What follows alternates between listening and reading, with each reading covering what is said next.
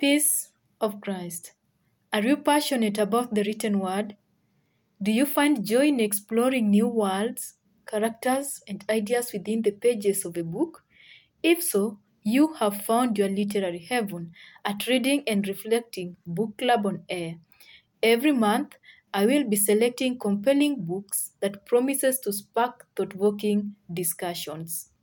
Join me as I embark on a journey through the pages, exploring new worlds, encountering unforgettable characters, and discovering the magic that lies within the written word.